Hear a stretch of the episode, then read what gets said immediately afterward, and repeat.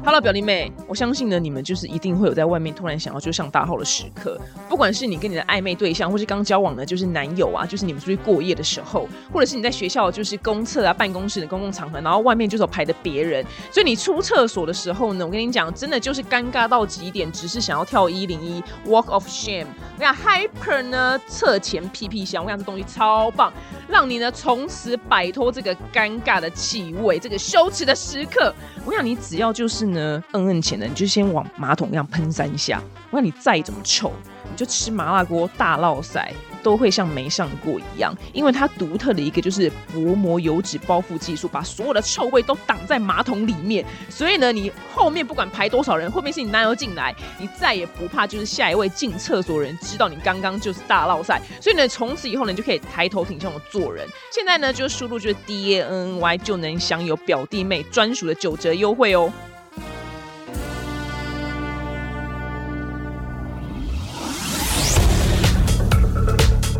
好了表弟妹，欢迎收听本周的二百五新闻周报。这周呢，又为你们准备了非常多有趣的国际新闻。那最后五分钟呢，也是留给我个人，就跟你们分享一下我这礼拜发生一些什么小屁事这样子。好，首先第一则新闻呢，是因为中国现在疫情就是非常的严重，不知道为什么严重起来。然后多个省市呢，为为了就是防堵并再次就是流窜，所以他们禁止大家清明年假呢去前往。扫墓，所以呢，现在居然有一个服务，我觉得超级屌，叫代客扫墓。不要动，你就在你原地，然后那些远方在帮你扫墓人，他可以透过手机啊，然后给你视讯，就告诉你现在。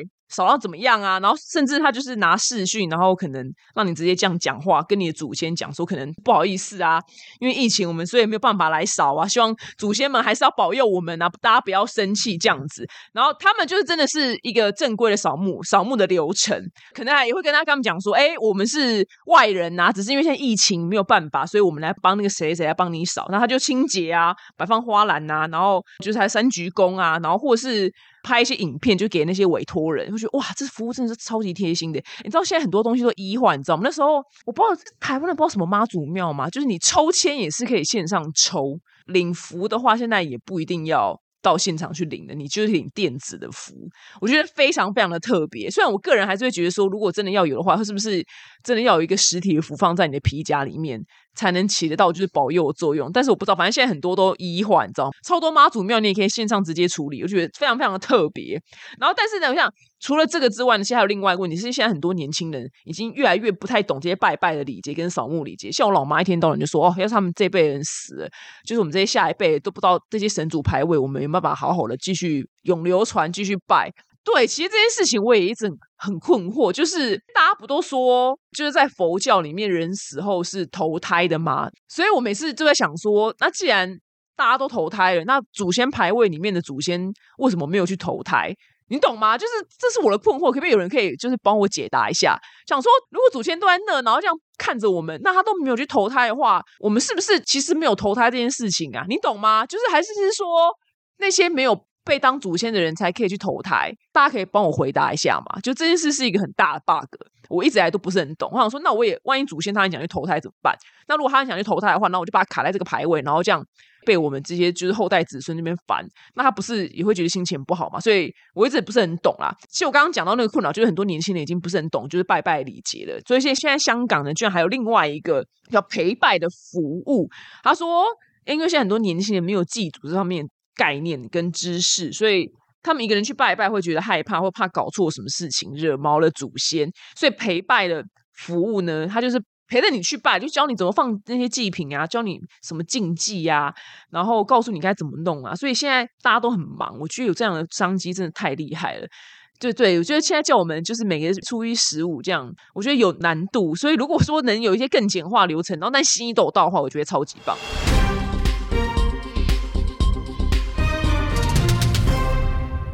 那在第二则新闻，第二则新闻就是一直以来一直会出现的新闻，就是地球暖化加剧。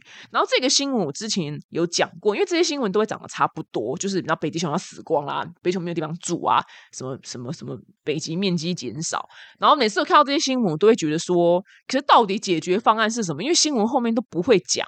就想说，那这些新闻一出来，大家还是过自己的日子。反正总而言之，最近就是联合国公布就地球暖化的警告的报告，就是照目前的速度呢，到本世纪末的时候呢，全球的温度会比工业革命之前高出三点五度。那这个温度呢，是远远超出就是一个巴黎气候协定所设定的一点五度的目标。就原本目标是一点五啦，只是变成三点五，就是多特多就对。所以呢，必须在二零三零。钱呢，就是减少百分之四十五的碳排放，才可以就是控制就是温室效应。但是因为你气候变迁现在到处都是嘛，像很多啦，就什么加州的山区就是雪就是融啊，然后你这样储水量就会没有，反正就到处像我去滑雪的时候，明明雪就是应该要盖满整个山，但是两年前去滑雪的时候，很多就是它雪下的不够，因为没有那么冷，所以它那个山中间的那个原始那个草就会露出来。就是是那个什么泥土，就雪就是不够哇！好像那个那个我们那种不是很厉害的人滑过去，真的都会飞跃过去，然后就是后空翻死掉，因为那个是不能滑的，只是来不及就是闪。其实这件事情都很可怕。然后现在这个还有芝加哥有许多鸟类是因为气温升高，所以它的生理时钟被打乱了。他觉得哎。现在时间到，时间到了，所以要提早二十五天就筑巢。可这是非常严重的，因为他以为温度到的时候，其实还没到，时间还没到。那还有出现很多就是干旱啊什么之类的。那我刚刚讲那个鸟类呢，其实不是一种鸟，是七十二种鸟里面有三分之一的筑巢时间比一个世纪之前提早了二十五天，所以代表是。现在地球暖化速度是非常非常的惊人，然后呢，就是美国呢，白宫呢提出了一个报告，他说，因为为了就是应付就是极端气候带来的灾害，所以美国政府呢，在本世纪末之前呢，他每年要烧掉就是两兆的美元。那这两兆美元要干嘛？就是要救灾啊，干嘛？就各种各式各样的灾难，就是气候变迁带来的灾难。但是我必须讲说，因为我我在录音的当下的时候，人在美国已经应该是一两礼拜吧。然后我每一次，我的人生每一次在美国的时候，我最大最大的。困惑跟困扰，就是他们老美他妈的真的他妈死都不资源回收，你知道吗？因为我在台湾，我真的是一个奉公守法、做好各种资源回收的少女。他们美国人真的活该气候变迁去死吧？你知道他们什么东西都往垃圾桶丢，他们玻璃瓶、厨余。塑胶、保利龙全部都是往垃圾桶丢，我就说，因为刚好交过就是一两个，就美国男友，我都会说，你们都不 recycle 吗？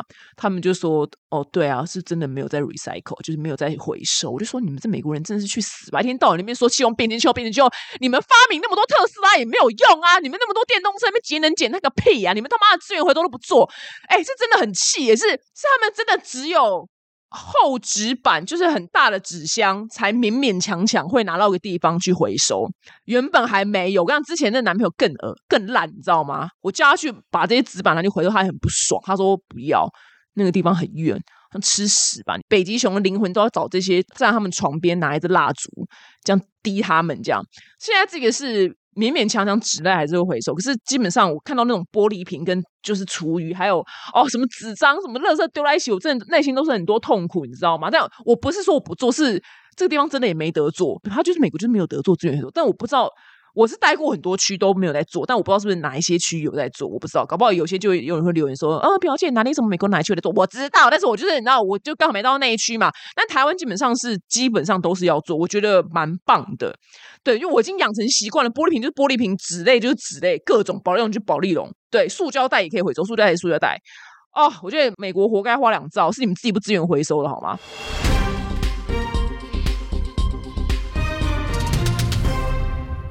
那在下一则新闻很温暖，就日本呢有一个摔跤选手，他的名字叫 Greg Oken，那他呢就是有一个胡子，然后他讲话就是高高在上的方式闻名，然后他是一个非常受欢迎的反派摔跤选手。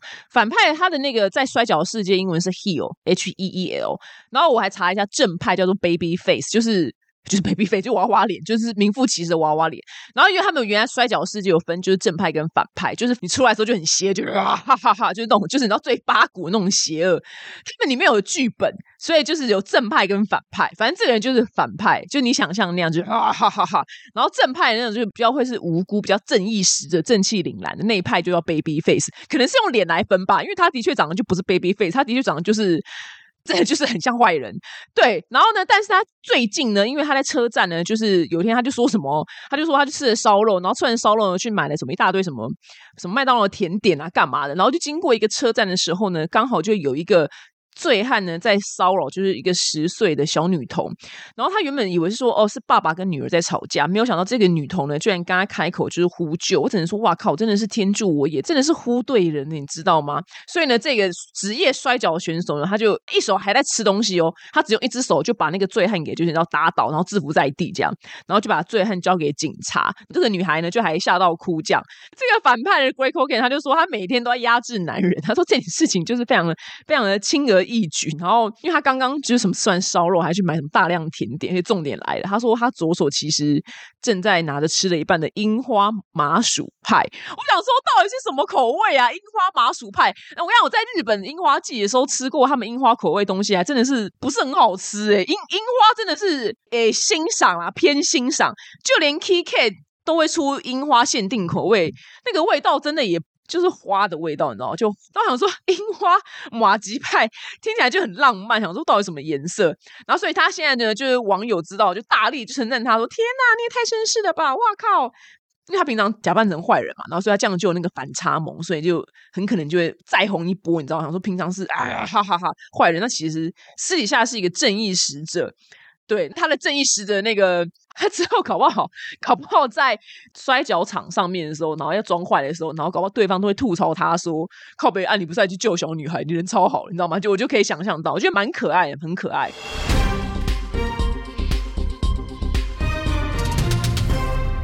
那在下一则新闻呢？我相信应该是非常多就射出了梦想，就是呢，冰岛呢居然已经为期一年的实验。周休三日，我想说天哪，也太幸福了吧！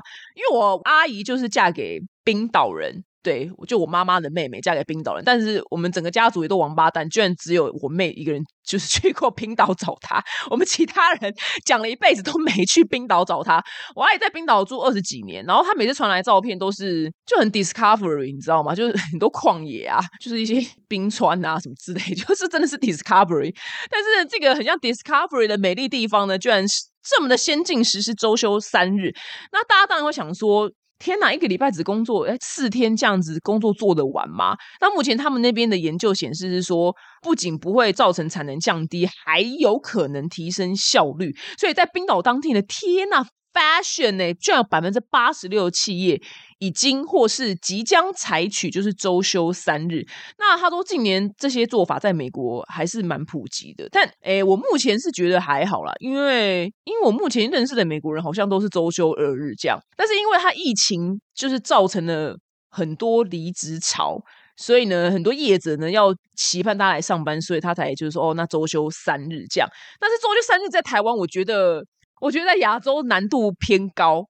很高，很很高，很高，因为你知道台湾的这个台湾牛的这个精神，日本更不用讲，日本巴不得周休零日吧，日本人最爱工作啦。台湾真的目前我也觉得有难度。其实我也因为我没有实验过嘛，所以我就不是我也不是很知道到底要怎么样把工作浓缩到四天之内就可以做完这样。但是像很多就是美国的船产呢，它其实船产是最需要非常非常多人力跟时间来做事情的。但是现在俄亥俄州呢，就是有车厂要挑战，就是每周的工时减少八小时，减少八小时应该也是少上班一天呐，因为一天上班八小时嘛。但是你的那个车子的产量不变。然后他说，纽约呢有一间服饰的电商品牌呢，他现在已经实施就周休三日，然后就是你让员工有更多的时间可以去做一些他自己想做的事情。然后那些员工就说，就是有第三个休息，让他有更多的时间可以充电啊，然后可以做做瑜伽跟一些就是他想要创作的事情。这件事对我来讲非常遥远，因为我个人几乎是全年无休的。对我的目标是周休一日，但目前也蛮难办到的，所以周休三日这件事真的离我很远。我觉得这可能真的是可以对劳工或上班族吧。我觉得自营就是是老板的人蛮难的。对，要我放周休三日，我可能会发疯，因为我没有做事，我就没有薪水。但是那些人他他周休三日，他薪水是一样的。所以这件事情，我就觉得啊，真的是目前是离我蛮远。但是既然大家已经研究出来呢，是更能提升产能的话，是希望到最后全球都可以都能周休三日啊。而且因为我小时候台湾是周休一日，诶就礼拜六大家还要上班半天跟上课半天，超级久远以前的事情。我跟你讲很多年轻人不知道，台湾居然有就这个时候过，有周六都要上课上到中午，然后回到家之后才可以就看电视吃饭才开始放假。以前是没有周休日的。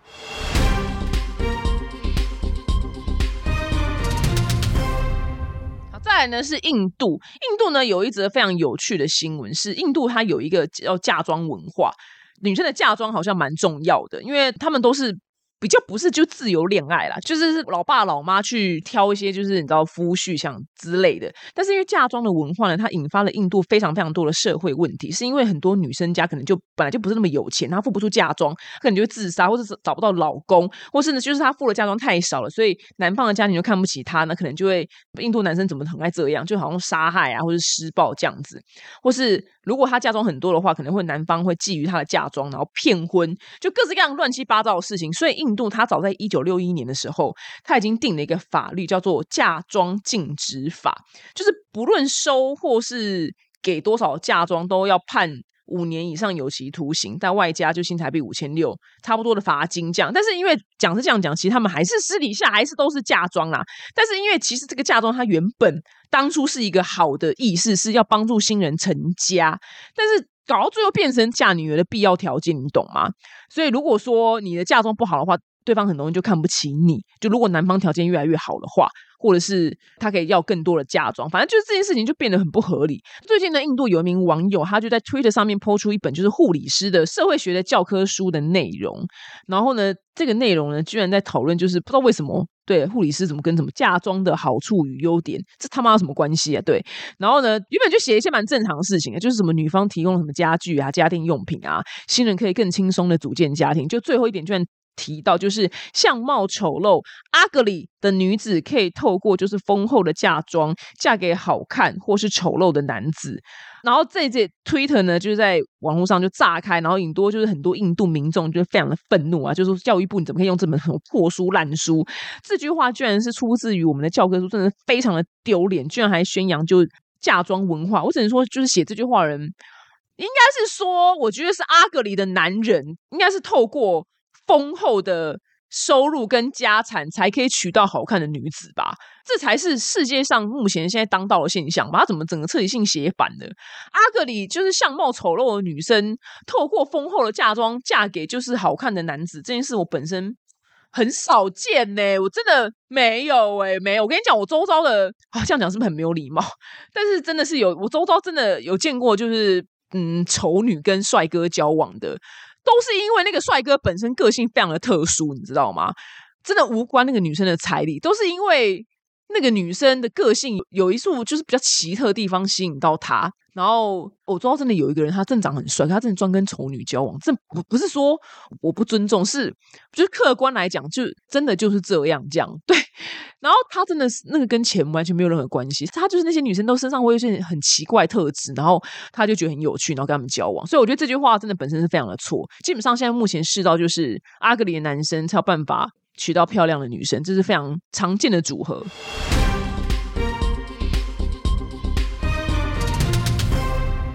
好，那下一个新闻呢，就是南韩政府呢就考量到，就是 COVID nineteen 的疫情传播呢，已经似乎过了高峰了，所以呢，它放宽就是很多就是社交距离相关限制，其中包括大家最想要的就是户外不用再戴口罩了。这件事情离台湾真的还很远。那这个消息一出呢，韩国交易所的所有化妆品的股票呢就大涨特涨，全部都大涨特涨。那它现在的聚会限制呢，已经从八人增加到十人的，然后除了十八号开始呢，就是室内要戴口罩之外，那其他它室外就不用再戴了。那因为疫情期间，就是所有的化妆品的销售是下降的。其实啊，其实连我自己老实说，我我因为我要戴口罩，我自己化妆的次数也下降非常的多，因为我会觉得就没有必要，我觉得我何我何苦呢？我何苦？对。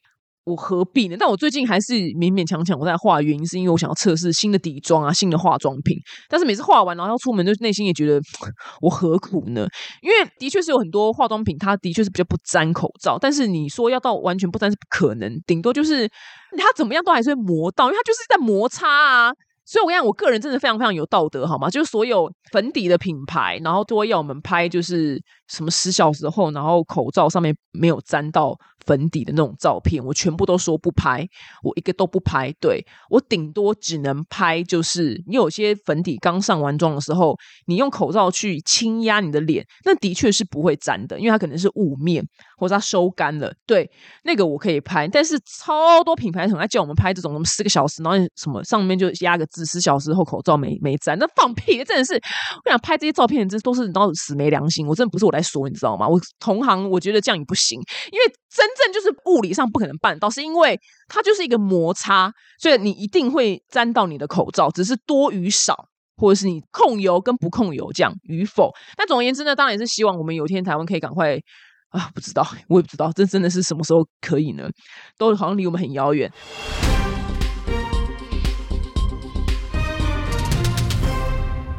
最后呢，讲一个比较特别的新闻，是台湾的新闻。这就是我那天看到赖了那上面推播，因为上面推播有时候会看一下，想说能被放到赖上面的新闻，好像总而言之就是一个很重要的新闻吧。然后那天就看到，就是在讲台湾的少子化，就是说什么台湾人目前因为大家都觉得房子太贵啊，自己都养不起啦，也买不起房子啊，就不想生小孩啊，顶多可以结婚啊。然后台湾现在人口是负成长的。啊，反正就是以后就是老年人很多，就大概是这样子的新闻。这新闻已经看非常非常多了，也有很多新闻是关于就是出生率这么低，你等于是人口还越来越少嘛，那你为什么房价还不跌？然后所以其实政府就一直在。出非常多你生小孩的补助的政策跟计划。好，那这个新闻我每次看一看都觉得到底有多烦呢？因为我周遭明明每个人都在结婚生子啊，我想说真的有这么严重吗？我想说像我们这种就是没结婚没生小孩，真的是社会上异类跟少数好吗？大家想说新闻来，我就觉得新闻来骗我。后来最近呢，就在美国的时候呢，就是 我就觉得好，我发生什么事情？就是我去探访，就是我男友的家人，然后那天就男友他家呢，就是妈妈跟哥哥，然后那天呃哥哥女友也在。然后呢？那天我们到他家探访的时候呢，我想这真的是一个非常荒唐的故事。男友他就是一个同父异母的姐姐呢。就打电话来说什么啊，我们等下去找你啊，什么之类的。我好久没看到你啦，这样。然后我男友就露出一个非常非常痛苦的表情，就还手扶额头。他就是很不想叫他就是同父异母的姐姐。他就说这就是那个啊，就是生了七个小孩，然后四个不同爸爸那个姐姐。然后他讲的时候就皱眉头，然后他还说上礼拜呢，他原本要生第八个，然后后来因为流产流掉，所以才现在才没有第八个。反正讲没多久之后呢，就是。姐姐呢，就是跟最新的男友就华丽登场。最新的男友呢，因为他缺了一颗牙，所以因为他是黑人嘛，我就内心就称他为就是缺牙黑人。然后缺牙黑人呢，就是第八个那个流掉小孩的那个最新的爸爸，所以他等于是第五个爸爸。对，所以如果他的小孩没有流掉的话，这个他减就会有八个小孩跟五个爸爸。然后呢，就是他们就非常的荒唐，就是讲话就非常非常的抓马跟大声。那我心想说，OK，反正黑人本来讲话就非常的抓马，因为他们讲话太快，其实我也听不太懂。然后后来突然有有一句就听懂了，就那个缺牙黑人就说什么啊，你们要听的就是我们两个爱情故事吗？然后我心想说，啊，这是美国文化吗？说有吗？有这件事情吗？就这么突然就登门拜访亲戚，然后要说你们两个爱情故事，他讲完就是非常的抓马，就是要转头过去亲就我男友他姐，就嗯，the baby，you know our story。我现在说呃，然后。后来呢，我男友的妈妈呢，因为我男友的妈妈当然也是黑人嘛，废话，他们全都黑人，就是也是黑人的 big 妈妈。然后黑人的 big 妈妈就是我男友的妈妈，她就转头就是眼睛看着天花板，然后就说：“Oh my lord！” 就是她也要受不了了。我心想说，能让就是别的黑人 big 妈妈就都可以就是要受不了，表示这件事一定是有蹊跷，这就不是。文化差异，然后我男友呢死就在旁边，就是 murmur 跟我说，他姐跟他男友就是现嗑了药，所以他们两个现在正嗨。我心想说，到底要怎么分辨？因为黑人讲话都非常的夸张，你知道吗？所以我很难分辨他到底是不是嗨，因为他们讲话都非常的抓马。后来男友再补一句，因为他们身上有很重的大麻味。我现在想说，哦，原来那就是大麻味，差点想要深呼吸一口。因为没有抽过，开玩笑啦，没有，这就没抽过。想说，因为那个味道对我来讲很陌生，就是一个不是在我们认知领域的味道。对，然后真的超想深呼吸一口，说想要试试看，是不是我可不可以沾到一点边际的效果？但然没有。然后他就说：“哦，好，他们两个嗑药，所以他们才会就是讲话就颠三倒四，就非常非常语无伦次。” OK，然后过没多久，一分钟之后呢，又来了一个女的。哦，原来这是就是他姐的大女儿，是一个青少女。你看哦，他姐的大女儿是青少女，她还要再生出一个婴儿。懂吗？就是第八个小孩，你就知道他们差距年龄差距有多么多么的巨大。然后我心想说，哦，居然就是妈妈跟男友就是抽大麻，然后还带着大女儿这样探访亲戚。想说，哇靠，这家人真的非常非常另类。我想 TLC 都真的，你知道吗？美国拍那些影集，什么夸张的剧情全部都是真的。我想他们人就是这么的荒唐跟夸张。总之，他们就大闹一场，就讲一些就是不着边际的话，因为他们两个就是嗑药，然后大家都是非常非常的就是应付他们，and then 就是。最后，他姐就是吆喝说：“大家来拍张照，大家来拍张照。”然后就拍张照的时候，他那个缺牙的男友因为本身嗑药，就像手机也拿不稳，他一张照片就大概拍了十分钟。然后我最后就直接说：“我说随便 whatever 什么 picture 都好，你知道吗？我受不了了，到底拍多久？”好，OK，总而言之就把他们送走之后呢，然后我男友就说，这就是为什么我就是很不想要见到我这个同父异母的姐姐，是因为每次她出现，我都会觉得很丢脸，因为她就是一个很荒唐的人。而且你看，她居然要生八个小孩，哎，五个不同爸爸，她怎么养啊？这也太夸张吧！然后我也说，因为我们两个本身都是没有要生小孩人，我们可能在讲这些话的时候，都会有点皱眉头，跟就是有点不解，你知道吗？就是想说，我就说，对啊，这生八个小孩太多吧？到底要怎么养啊？这生活品质这样 OK 吗？我说生一个人都没有生活了，他生八个怎么顾啊？男友继续就说什么，对啊，生八个这样，他到底怎么样？我也不知道啊。然后我就说，他是不是薪水很多啊？然后此时我跟你讲，因为我们两个本身在讲的时候，就有点微微的。我不能说诋毁，也不能说鄙视，应该是说比较多是立场的不一样。因为我们两个就是没有要生小孩，我就生一两个就够了。生到八个，想说我就还补，就说阿公阿妈才生八个，好吧？他们那是几十年前事情，那是农业时代，好吗？此时呢，哥哥的女友呢，原本就是很安静的一个黑人女生，然后呢，她就此时悠悠的说：“嗯，我是不能说他什么啦，因为我生了九个。”其实我跟我男友，你知道怎么样吗？我们俩之前想要跳太平洋。我想说，世界上到底有多低的几率，在你讨论就是生八个小孩有多么不对跟荒唐的时候，在场居然有一个说他生九个，你知道吗？我真想说天哪！因为我们没有人知道他生九个，你知道吗？我跟我男友当时就我想说，哦，我真的很想要直接就是把我男友杀，然后再再自杀，因为我们这样真的是太没有礼貌了，因为我们根本不知道他生九个。我想这时候真的非常需要，就是别的主持人，可能关晓彤或小赖来帮我救场。此时我就讲，我就应急了一句，因为我真的是太震惊了，我就应急了一句，我说：“哇，你真是时间管理大师哎！” 就就真的不知道讲什么，你知道吗？就哦，我觉得台湾那些就是什么少子化。研究中心啊，还是就是很担心台湾少子化那些研究人员，真的要去好好探访一下。就是美国，对美国居然就我随便就是一趟旅行没遇到几个人，居然一个人就是生了八个，一个人就是生了就是九个。对我如果觉得这个数字在台湾如果这样发生的话呢，就是少子化这新闻应该就可以彻底性消失灭迹了。对，这就是我这礼拜在美国发生的烂事。好，希望下礼拜你还可以继续收听我们的二百五新闻周报。我们下周见，拜拜。